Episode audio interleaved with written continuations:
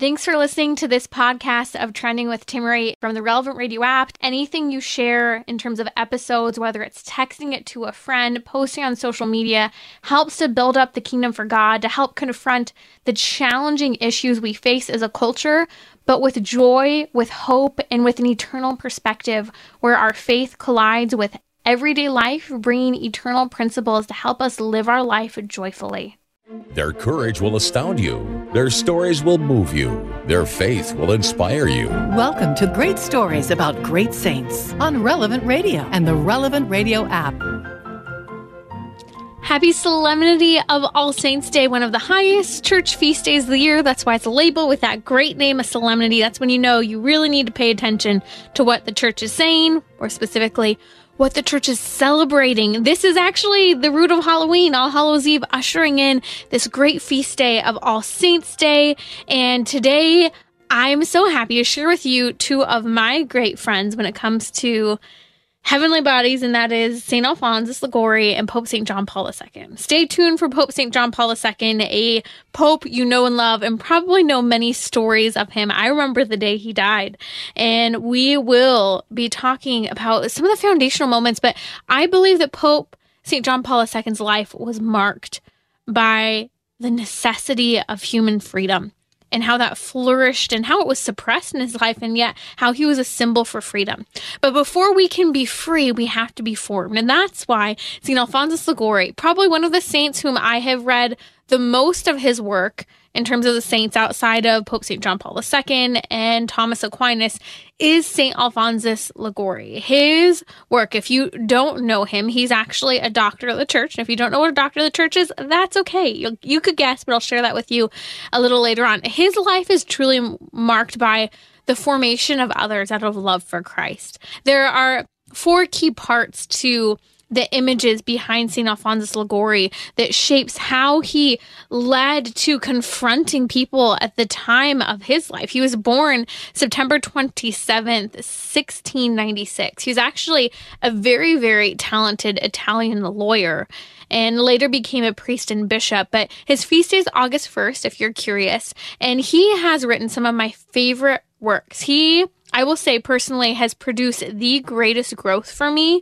when it comes to the Saints just because of the quantity of his writing and the challenge that it poses. He's very practical, which is interesting because he's someone who was a huge fan of asceticism. And as a young Catholic, I think that I sometimes am remiss at the fact that we've lost much of the ascetical practices of our Catholic faith, of enduring true tem- uh, true penances to produce good growth in our lives. So you know St. Alphonsus Liguori, although you might not realize it. If you, like my family, grew up going to Stations Cross or ever attended Stations Cross, the most commonly used uh, stations is known as the Way of the Cross. And that was actually produced and created by St. Alphonsus Liguori himself. So you're probably familiar with one of his best known works, The Way of the Cross.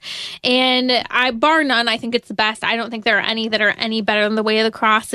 And so if you've never prayed with those stations, I highly recommend it. He's also well known for the glories of Mary.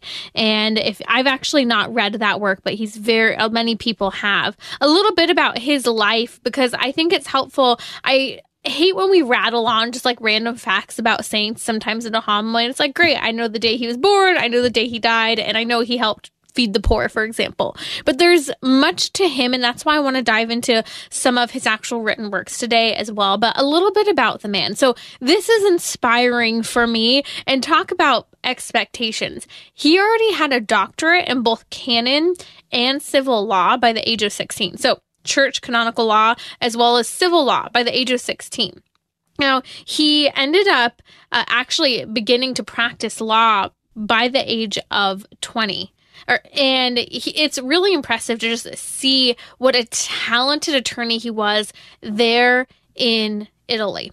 Now, later he became a bishop at the age of 66 and he it's interesting because though years before that his formation started with this sound legalistic mind, uh, well formed and even as a young man at the age of 18 before entering into the seminary, he joined a confraternity which was very common at that time. It was Our Lady of Mercy.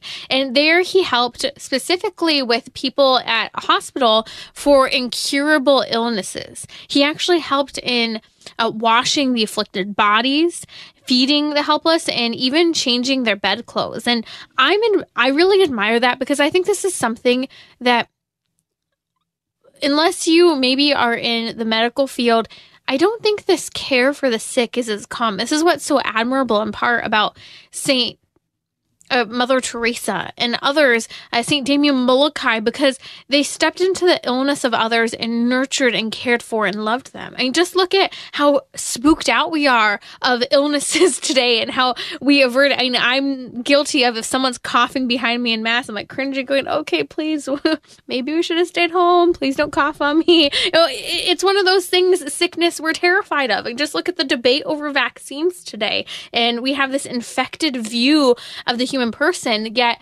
St. Alphonse Liguori at the age of 18, while having this incredibly successful law, um, practicing the law as an attorney, he is caring, volunteering, helping to treat pe- people with uncurable diseases and illnesses, washing their literal bodies, feeding them, changing bedclothes, the humility that that takes, but also it's a lesson for us and this is why i think studying the lives of the saints and like really not just being generic but getting to know them is so important because the saints engaged in undesirable tasks that today no one wants to do and that is St. Alphonsus Liguori. I think that's why he was so humble and and so sacrificial because he did the very things that he probably didn't desire to do. Now, it's interesting because by the age of 20, the Redemptorists, which by the way, he founded the order well known today as the Redemptorists, uh, the order comments about how he was regarded as one of the most gifted lawyers working in Naples at that time. Now, they also note that practicing law, even as successfully and widely as he did, didn't satisfy him. It didn't satisfy him, they say, at the deepest level of his heart and soul. I think this is very common for many of us today. Now, to the dismay of his own father, after losing a major court case, one of the most important court cases he had ever taken on, he ended up, after losing, ends up entering the priesthood. And I think there's much to be said of that. The fact that a career that he was immensely successful at didn't satisfy him on the level of the heart and the soul. He was pleasing the world, and in fact, he almost rejected pleasing the world in the sense that his father was disappointed that he would leave a successful legal career to become a priest. It's easy to be distracted by the desires of others, to be distracted by the success of the world, by the money, by the power. But I think the fact that he gave up that incredible career in law, and yes, he left on a negative point after losing a major case, but that's okay. I think that he shows us that just because we're good at something doesn't mean we should do it or even have to do it. Maybe it's not God's path for us. Maybe it's not the best way that we can serve others. Maybe there are better ways. And that is what St. Alphonsus Liguori's life is marked by.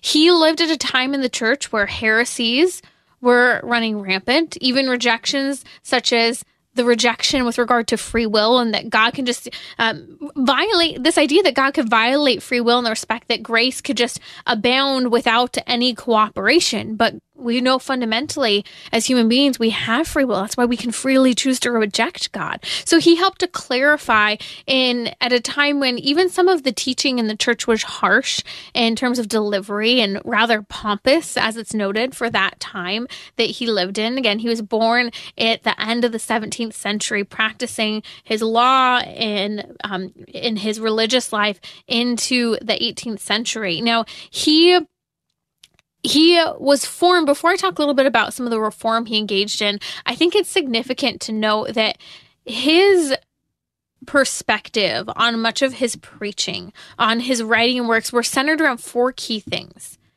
the baby jesus jesus on the cross the eucharist and Mary, the mother of Christ. And these four key areas are profound in every single thing he writes. He has wonderful book, and I'll talk a little bit about it later, uh, that's fantastic for the Advent season. I'll share more about it in just a bit. And it helps in guiding us through those weeks and months prior to Christmas and turning to the significance that Jesus Christ became a tiny infant in that humility and suffering and how he endears us to himself through his infancy, through his childhood. But St. Alphonsus Liguori turns our gaze time and time again to the sacrificial offering of Jesus Christ suffering on the cross. Yet he celebrates, St. Alphonsus Liguori celebrates in that th- third key area of his teaching, the Eucharist, and how central the Eucharist is, seeing Jesus in the Eucharist as vivacious and loving, but also at the core of his ministry and his vision of God was understanding the role of the Blessed Virgin Mary and love for her.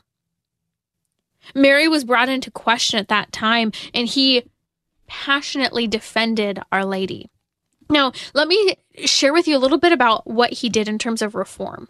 He lived at a time somewhat similar to us when formation of priests was not the greatest in seminaries, he actually was focused on training and forming the clergy. He focused on two key areas on preaching, so delivery of homilies, for example, and the confessional, how priests were engaging with the laity in the confessional who were coming to him. That's why he's, among other things, patron saint of moral theology and patron saint of confessors. So that is patron saint of priests. So if you're going in for confession, you need some advice, or you want to pray for our priest, pray through the intercession of St. Alphonsus Liguori for our priests, or pray for St. Alphonsus Liguori to help in guiding um, through by his intercession before our Heavenly Father, uh, our confession, our penitence, our awareness of our sin. Now, he helped to address what was known as rather pompous sermons at that time and he brought a great level of simplicity and kindness which is interesting because if you read his work i was laughing the fact that he's described as bringing simplicity and kindness to the clergy and how the clergy communicated the teachings of christ because if you read what st alphonsus liguori wrote he he's not harsh but he is harshly blunt in teaching the reality of sin, the glory of heaven, the danger of hell, the significance of sin, mortal sin. And what he does is give concrete opportunities for growth in his work.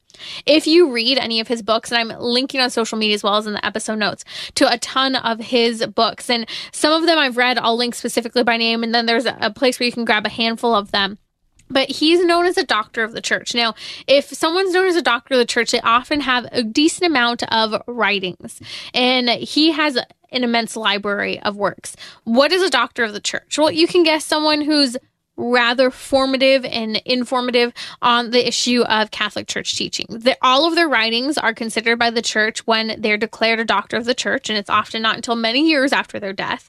Uh, all of his works, along with other doctors of the church, are labeled essentially as free from error. And all their works also play a significant role in advancing Jesus Christ and his church, clarifying and teaching the church's key doctrine, forming us in prayer. it's fundamental, and his work is key on this. Unfortunately, I don't think we turn enough to his work. Now, he was key in refuting error when it came to teachings on Our Lady, where people were questioning her Immaculate Conception, and also on Jansenism. If you haven't heard of that, it had to do, I mentioned earlier, with the denial of free will, essentially, when it came to receiving grace. It's almost as if God could violate our free will and just force us to do his will by giving us this abundance of graces. That's not how it works. God gives us an abundance of graces, but there has to be some level of cooperation. Every good work that we do comes from God and his grace. However, we have to be willing to be a vessel of his grace. Now, there was an apostolic letter honoring St. Alphonsus Liguori, written in 1871 by Pope Pius IX. And in that letter, it was when they declared St. Alphonsus Liguori doctor of the church years after his death. It says, and I listen to this because I love the way that Pope Pius IX wrote because it shows how combative in a positive way we were when it came to theories and teachings that stood in direct confrontation against our Catholic faith.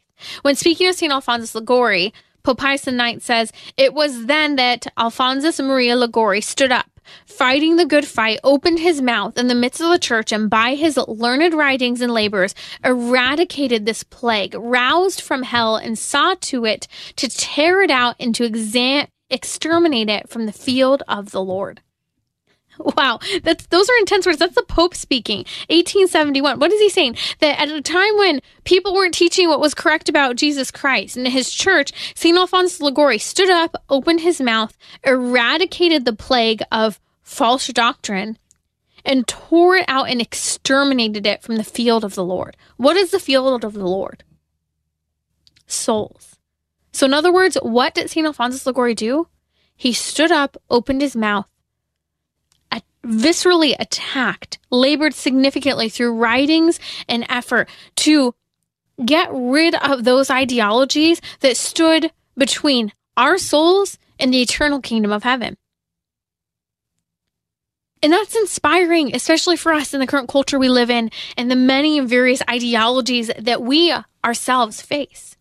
Pope Pius VII said, by wording and word and writing in the middle of the century, St. Alphonsus Liguori showed the way of justice to those wandering at night, whereby they could pass from the power of darkness into the light and kingdom of God.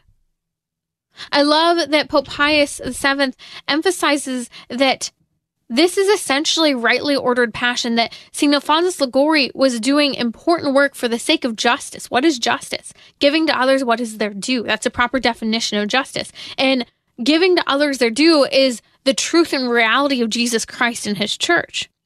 Why did St. Alphonsus Liguori do this? Well, we read, because he was bringing against the power of darkness, he brought the light and kingdom of God through his writings, through his labors. Now, St. Alphonsus Liguori was extremely practical and concrete in helping people to grow. He would be asked over and over again, okay, write something to help people during the Advent season and growing closer to the Christ child. Write something to help prepare people for their death, to acknowledge the reality of death and the significance of sin and battling sin. And so. Alphonsus Liguori was constantly living with the people. He had this approach of missionary work where he didn't look at it from a bird's eye view, but he was with the people in his formation of them. He understands significantly human nature, the human soul, the desire for God, but the ways of the world that draw us away.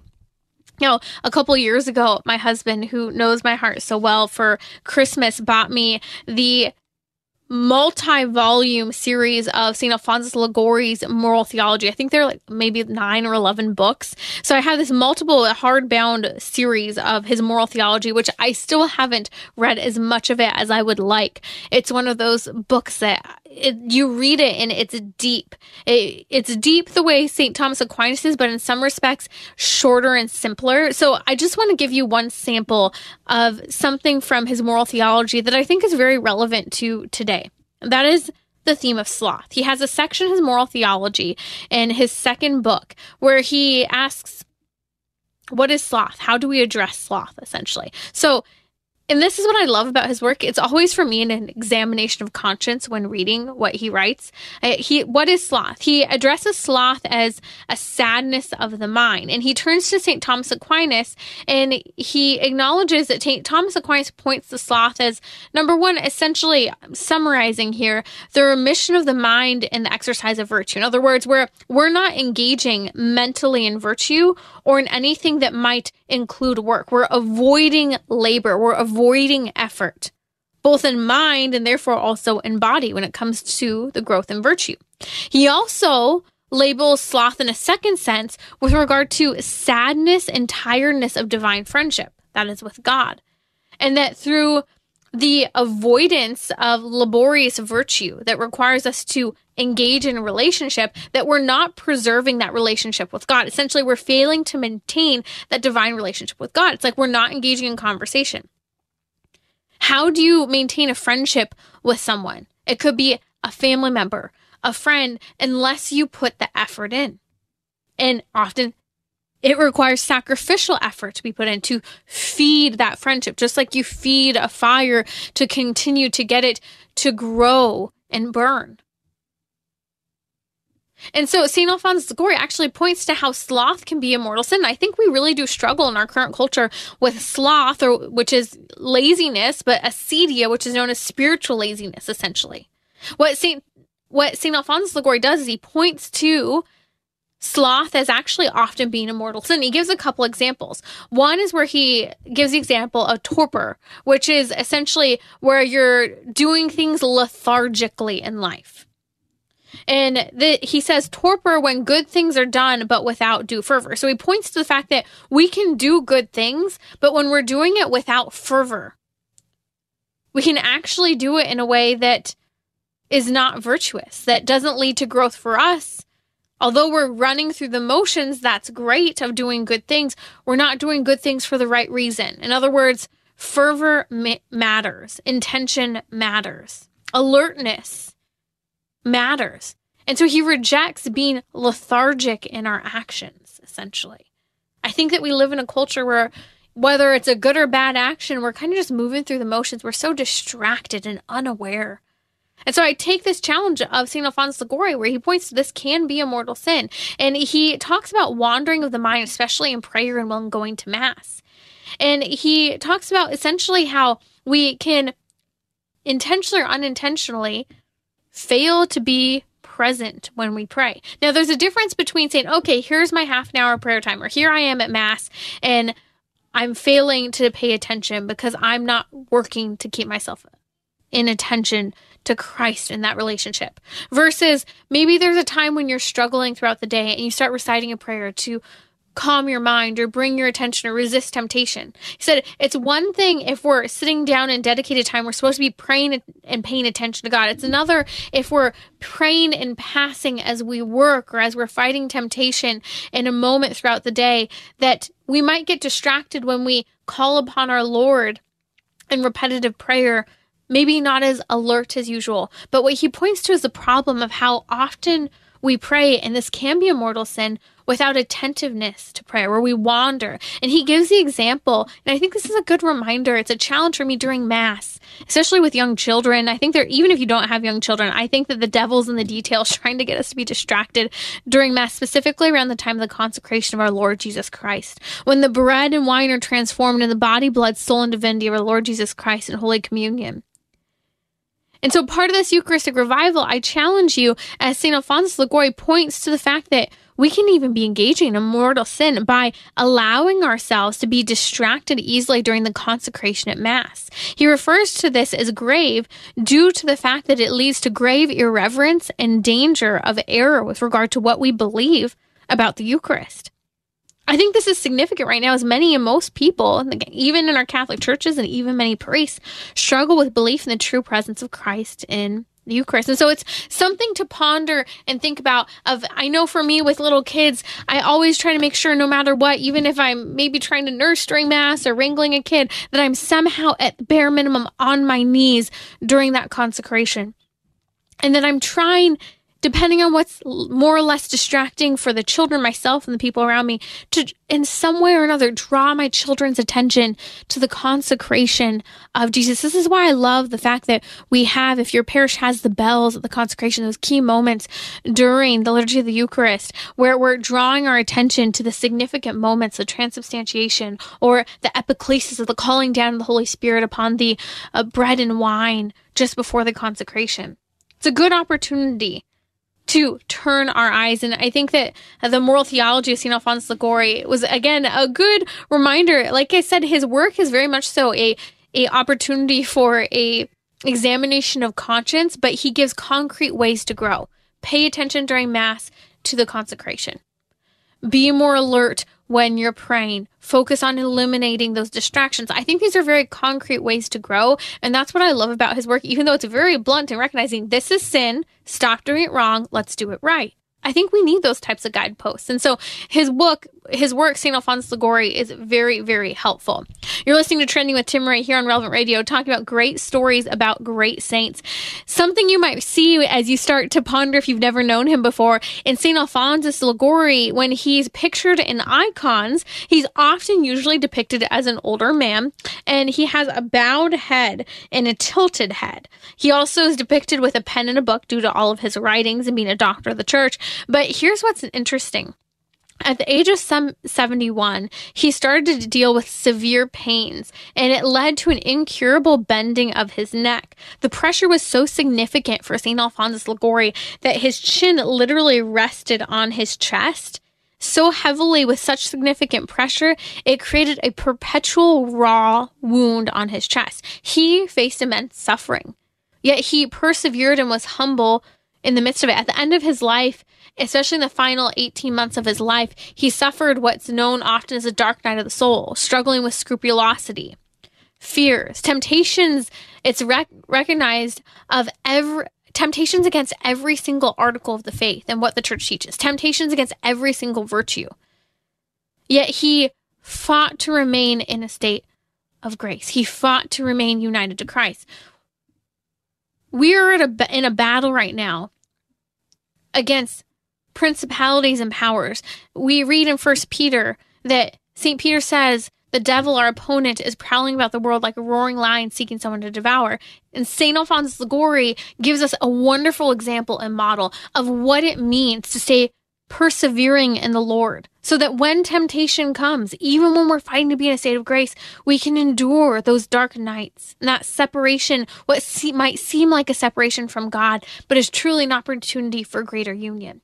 Now, St. Alphonsus Liguori is a great saint for helping us to prepare for Christmas. I'll discuss more of this in the days and weeks to come. On winter evenings, his writings, and also, by the way, he was a musician and composer, were often read and also recited and sung at the time of Christmas and the Advent season. I'll put a book recommendation. I highly recommend you order it ahead of the Advent season. It's called The Incarnation, Birth, and Infancy of Jesus Christ. And this is a fantastic meditation during the Advent season. But I want to share with you what is actually known as the most famous Christmas carol in Italy. Andrea Bocelli performs this and it was composed by St. Alphonsus Liguori and it speaks of the glorious Christ child my dearest child most holy here is Andre Bocelli singing St. Alphonsus Liguori I'll be right back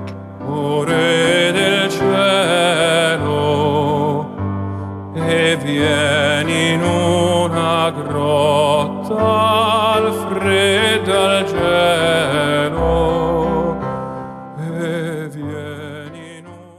All Saints Day means All Saints all day. Incredible journeys of faith, heroic holiness. Welcome back to great stories about great saints on Relevant Radio and the Relevant Radio app. We are celebrating All Saints Day with great stories about great saints. Now it's time for a saint you know well, may have even met him in person, spoke to him.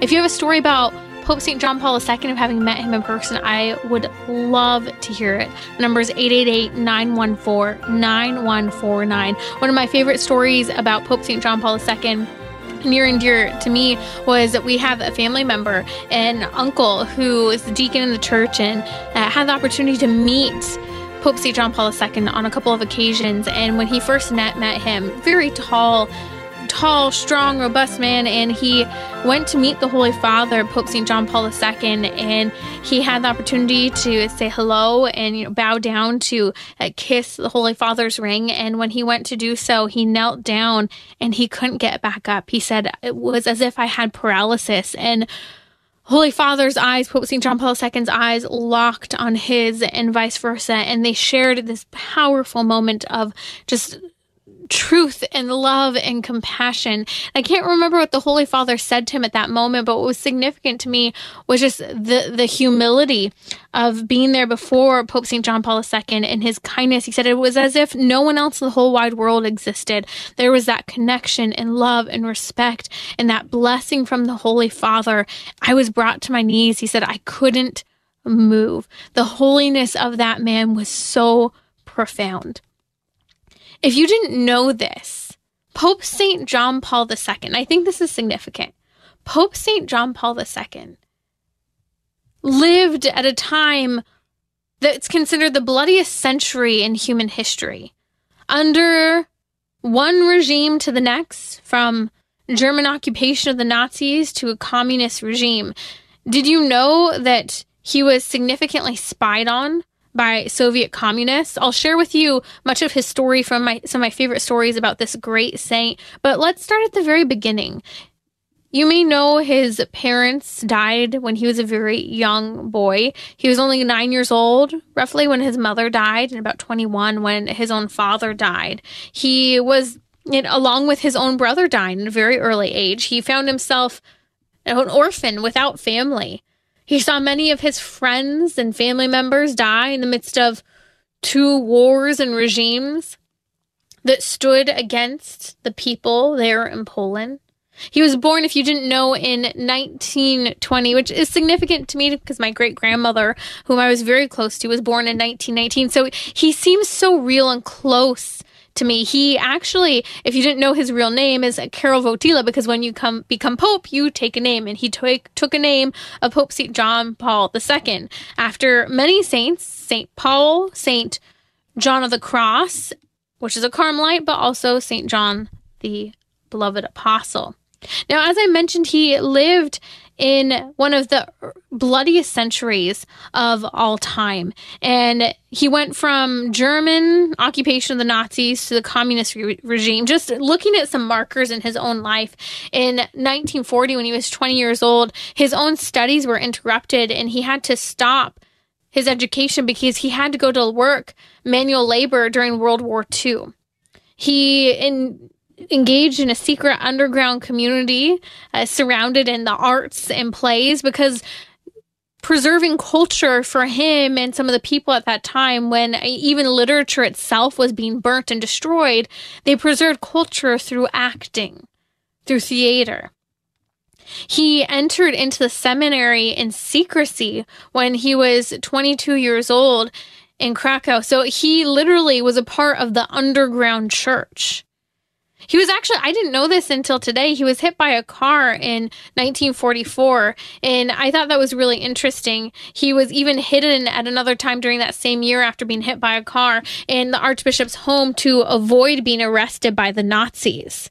Now, when World War II ended in 1945, he resumed his studies yet again, but the war wreaked havoc on his life, interrupting his studies, interrupting his time in seminary, leading him to have to literally hide underground from the Nazis who wanted to arrest him and take his life. Now, as a young priest, he went from one regime to the next, then sliding into Soviet communism. Now, think about it. Communism is a rejection of God, rejection of self, rejection of family. The very idea of who you are, you're stripped from any sense of identity, familiarity with family, with, with community, with God. That's what our young people face yet again today. But what I love about Pope St. John Paul II is how his very life, although marked by a violation of freedom, he is a symbol of freedom. He is a symbol of hope in that he lived through the grace of Jesus Christ a life that fought for the joy, the very joy of the gospel in his life, even in the midst of immense suffering, being orphaned, losing parents, losing friends, losing brother, even being elevated within the church itself to bishop and pope when it was unwanted, undesired. I find in Pope St. John Paul II a rather kindred spirit. He was quite the outdoorsman. And you may know as well these photos of him where he's dressed as just a normal person, even though he was a priest and at times a bishop. And yet, because he lived under this radical anti God culture where Catholicism was being somewhat tolerated at the time under the Soviets, they watched every move of the people. Now, you may have seen the photos where Pope St. John Paul II, it's actually my screen my um, screen drop, what is that called? Back backdrop on my phone of Pope St. John Paul II just wearing everyday clothes. He's got a face full like Santa Claus of shaving cream and he's shaving his face out in the woods. what does that symbolize? What do these photos mean? You may see photos of him celebrating Mass on an overturned kayak, camping with groups of young people. Those pictures for me are a symbol of freedom. Do you know the story? Because of Soviet communists, you weren't allowed to be seen out in public with a priest, especially young groups of young people coming together. They were broken up because they would be considered rebellious. He, to help preserve freedom and formation, answer the deepest questions of the human heart and soul, would take young people in secrecy out into the woods camping. He would wear civilian clothes, lay clothes, and he would go by the name of Wujek, which meant uncle. Now, the people who would come with him often didn't even know each other's real names. They wouldn't associate with each other outside of these camping trips, where they go out into the wilderness to celebrate Mass, to learn what truth is, to be catechized and formed. Those photos of Pope St. John Paul II in the woods, camping, celebrating Mass, shaving his beard with a big face full of shaving cream. I'll have to have my producer post a photo. It's one of my favorite, favorite photos when he's out shaving outside. They actually called this community in this time in the woods Środowisko, it was a reference to a place and a time of interior freedom. And when I speak to young people now, I often encourage them because I hear them, they don't feel free. They feel bombarded, manipulated, canceled into truths that violate their very well being, their bodies, that violate what they desire so deeply, yet at the same time, the desire to fit in is so profound. And so he is in these photos, for me, representation of the freedom that God calls us to. In fact, it's interesting because he advised many, many, many couples. And by the way, the couples he advised and the couples who got married have a 100% divorce free rate. It's actually pretty neat when you look at some of the statistics of the young couples he married and formed. Now, he, when in these communities out in the wilderness when they called him Wujek for uncle because they couldn't call him father or be seen with a priest. One day he ends up being called out of his camping trip to be spoken to by the cardinal to find out that he has he was just a priest at the time. He's going to be made a bishop, an auxiliary bishop. And so he has to go from the cardinal to return back to his bishop to deliver the news to his bishop that he is now a auxiliary bishop. And on his way to deliver the news, he is waiting to catch a midnight train and he finds a local convent and goes to the convent, just asks the sisters where the adoration chapel is and if he can just come and pray. And he's there for hours upon hours throughout the day, into the evening, late into the night. And he's laying the entire time unmoving, prostrate before our Lord Jesus Christ in the tabernacle. And the nuns start to come up to him saying, oh, Father, are you okay? And there's a story where Father Jan Zeka re- recites that the story goes that he stayed for so long in prayer deep into the night that the sisters were actually worried about him and they kept checking on him. At one point, they came and roused him for dinner and he begged them because he was so overwhelmed by the fact that he was being asked to be a bishop now. He said, Allow me to stay here. I have much to discuss with the Lord. As if he was taking up with the Lord, you know, his his grievances about being a bishop, but in holy humility saying yes. Now, upon delivering the news after his night train to the bishop that he was chosen as auxiliary bishop, he begged his bishop to allow him to return back to his camping trip with the young people he left in the woods in secret.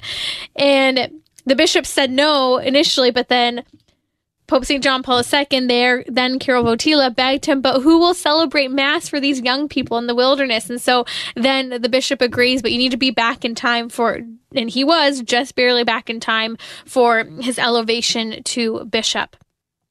Now, one of the things I think is really neat about these camping trips and all the young people that he formed, they would come to him time and time again for advice and guidance, especially at a time when their freedom was immensely suppressed. They couldn't even be seen out in public with a priest. They weren't supposed to be engaging in groups of youth and they didn't even know each other's names when they'd go on these camping formation trips. But he would often, they say, never exactly gave them advice. When they'd ask him, Father, what should I do about this? What should I do about this? You know, what are your thoughts on this? He'd turn and look at them and say, What are you going to do? In other words, he would inspire the great gift of free will, but exercising free will for the right thing, that freedom is for the sake of the good rather than the avoidance of commitment and obligation. That in our freedom, we have the ability to thrive, to find joy, and ultimately to find Christ. Now, his privacy was significantly violated throughout the course of his life. As I mentioned, he lived from one regime to the next, seeing friends and family die in the midst of German occupation and then into Soviet communism. The Soviet spies actually had considered him a dangerous ideological adversary. They had a special unit dedicated solely to the surveillance of Pope St. John Paul II. Now, during that time, they actually ended up collecting nearly two dozen crates worth of content on all of the information they had been gathering on him. His phone line was tapped. He couldn't even go to the restroom in privacy. His house was tapped. They were listening and watching every single one of his correspondence and his homilies. They were studied word for word, sentence by sentence. It's interesting because in those notes, some of what is reviewed is the fact that they knew he prayed for six to eight hours a day. I think that's very inspiring to see the formation of a man who suffered immensely, was so seriously and violatingly spied on day in and day out. Yet he had this humble love for God, inspiration to form young minds who are being stymied in growth toward truth, freedom, and ultimately Christ. He was a part of the battle for souls during a time not just of two regimes, but during the time when radical feminism was on the rise.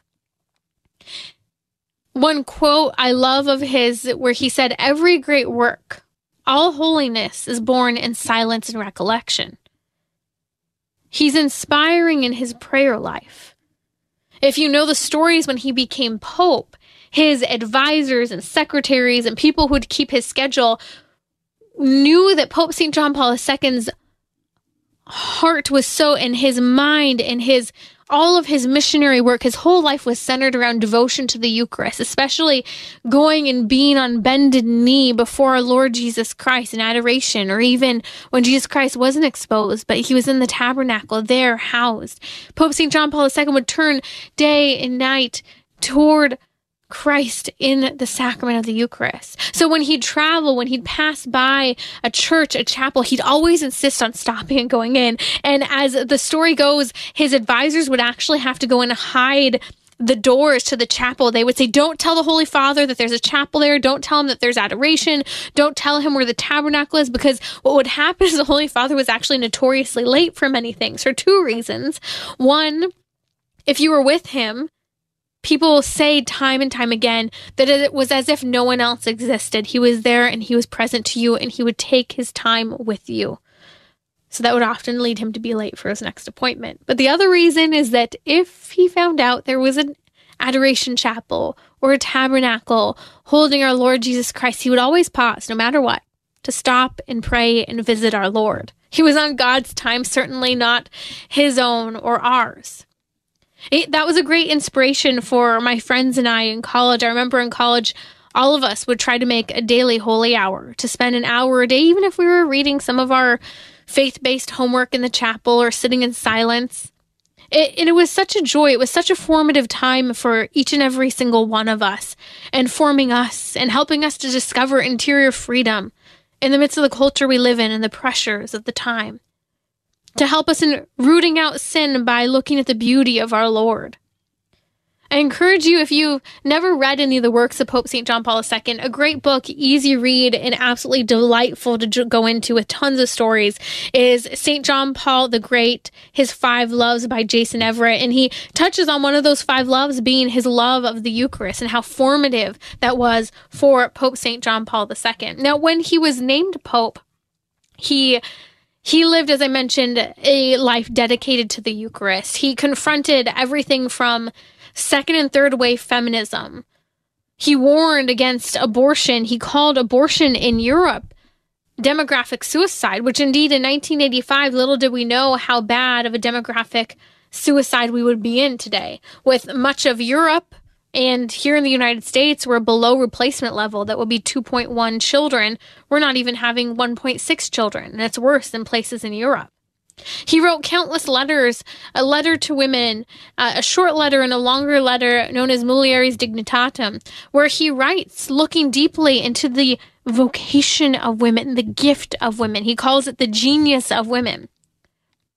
He very clearly reaffirmed the teacher's ongoing teaching and tradition a very clear tradition on a male only priesthood, declaring in 1994 yet again the church's teaching that women cannot be priests and must be held definitively. He loved to call himself the feminist pope because he really did speak to the hearts and lives of women at a time when radical feminism was destroying what it meant to be woman, attacking the very idea that our bodies matter, that we're made for life giving, self giving love as Jesus Christ modeled on the cross. Yet modern ideologies of feminism reject that very idea of sacrificial love. You do you.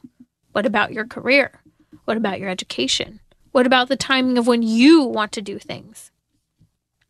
Pope St. John Paul II also, I think, very significant and inspiring. I look at I love to look at saints and see how they knew one another. And if you're just joining me, you're listening to Trending with Timmerie here on Relevant Radio. It's All Saints Day, a solemnity in the church, marking one of the highest feast days in the church. Whenever something's labeled with a solemnity, it's a moment to take a pause and pay attention. And on All Saints Day, we celebrate all of those who are in heaven, those named and unnamed. If you look at uh, the, and I do think this is interesting and challenging at the same time. Those named saints in the church really fall between about 16,000 and 22,000. In the course of 2,000 years, that's it. And again, there's much that could be said if we look at the labeling of who is and isn't considered a saint and getting into Orthodox and saints who were considered saints before some of the Orthodox split up. But that's not that many. Over the course of that time, if you look at this list of saints, it, it challenges you to Ponder how necessary it is to conform your life to Christ, but also to watch who you're friends with. And one thing I love to see is how the saints traveled in packs. The saints knew other saints. They were encouraged and inspired by one another. And one of those profound friendships that I love, and I'm going to post a picture of this, is the friendship between Pope St. John Paul II and St. Mother Teresa of Calcutta. There's a beautiful picture, actually, a number of them, of Pope St. John Paul II with Mother Teresa. There's one of which I'm just thinking where they're hold, and they're often depicted in pictures holding hands. This beautiful friendship, this you know, people could refer to them as two very powerful people if you like to think of it in that sense as power. I like to look at them as two very holy people who have given everything to our Lord in service to Him in humility. Pope St. John Paul II, who never wanted to be bishop, never wanted to be pope. St. Mother Teresa, who literally picked up the ill in Calcutta, the lepers, and cleansed them herself, housed them, fed them. Two saints who had to have been a great encouragement to one another. Why we see them in photos and they're holding hands. There's a picture we're posting online. Uh, if you follow me at Timmerie, T I M M E R I E, uh, Pope St. John Paul II hope, helping St. Mother Teresa in her old age, stepping down the steps after a time of prayer and speaking together. And in 2003, how incredible to see he beatified his own friend, starting the beginning of the steps toward becoming a saint in her beatification in 2003. Just think about that. He was able to be a part of recognizing and marking the miracles of St. Mother Teresa intervening in heaven for those of us on earth. Friends travel in packs, but saints travel in packs too. Who are you friends with? I think that's great inspiration to think of.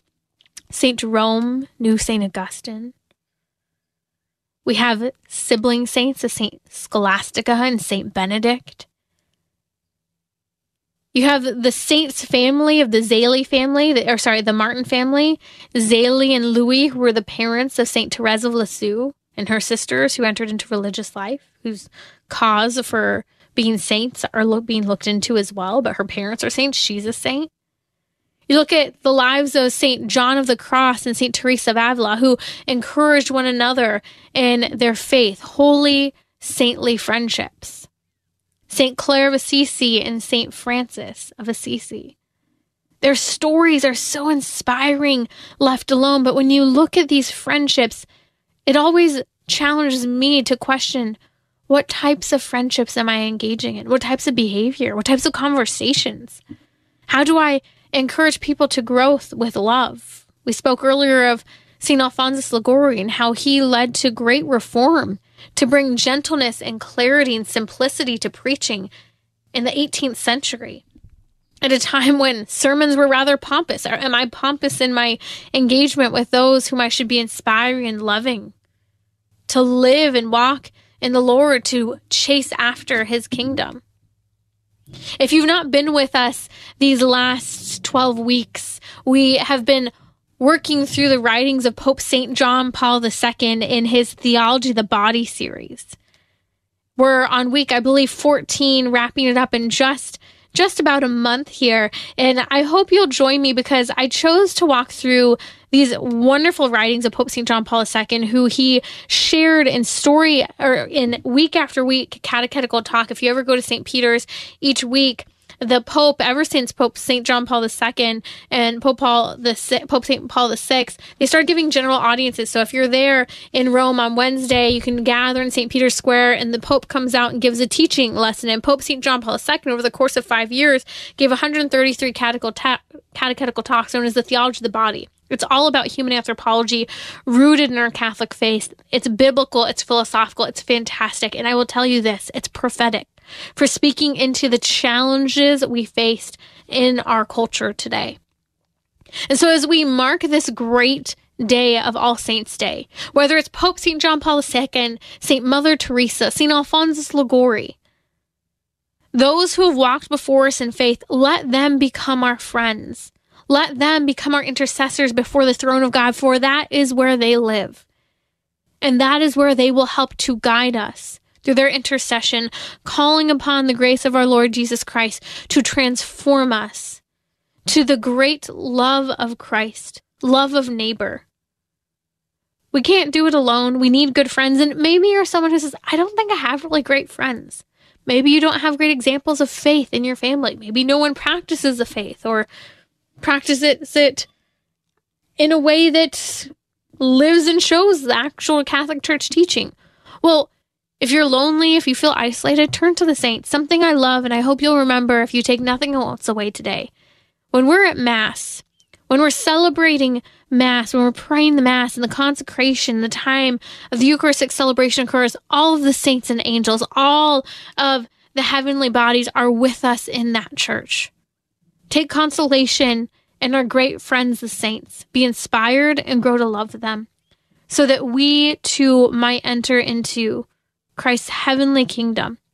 Let that be the inspiration and purpose behind the friendships we have. I'd like to share with you now, since Pope St. John Paul II is a modern saint, Pope St. John Paul II, when he visited the cathedral in Chicago on October 4th in 1979, sang the Pater Noster, that's the Our Father in Latin. I hope you enjoy this. Happy All Saints' Day.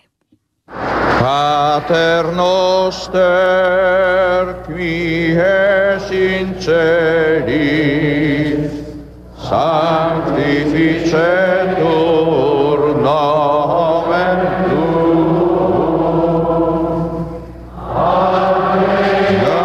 Regnum tuum, fiat voluntas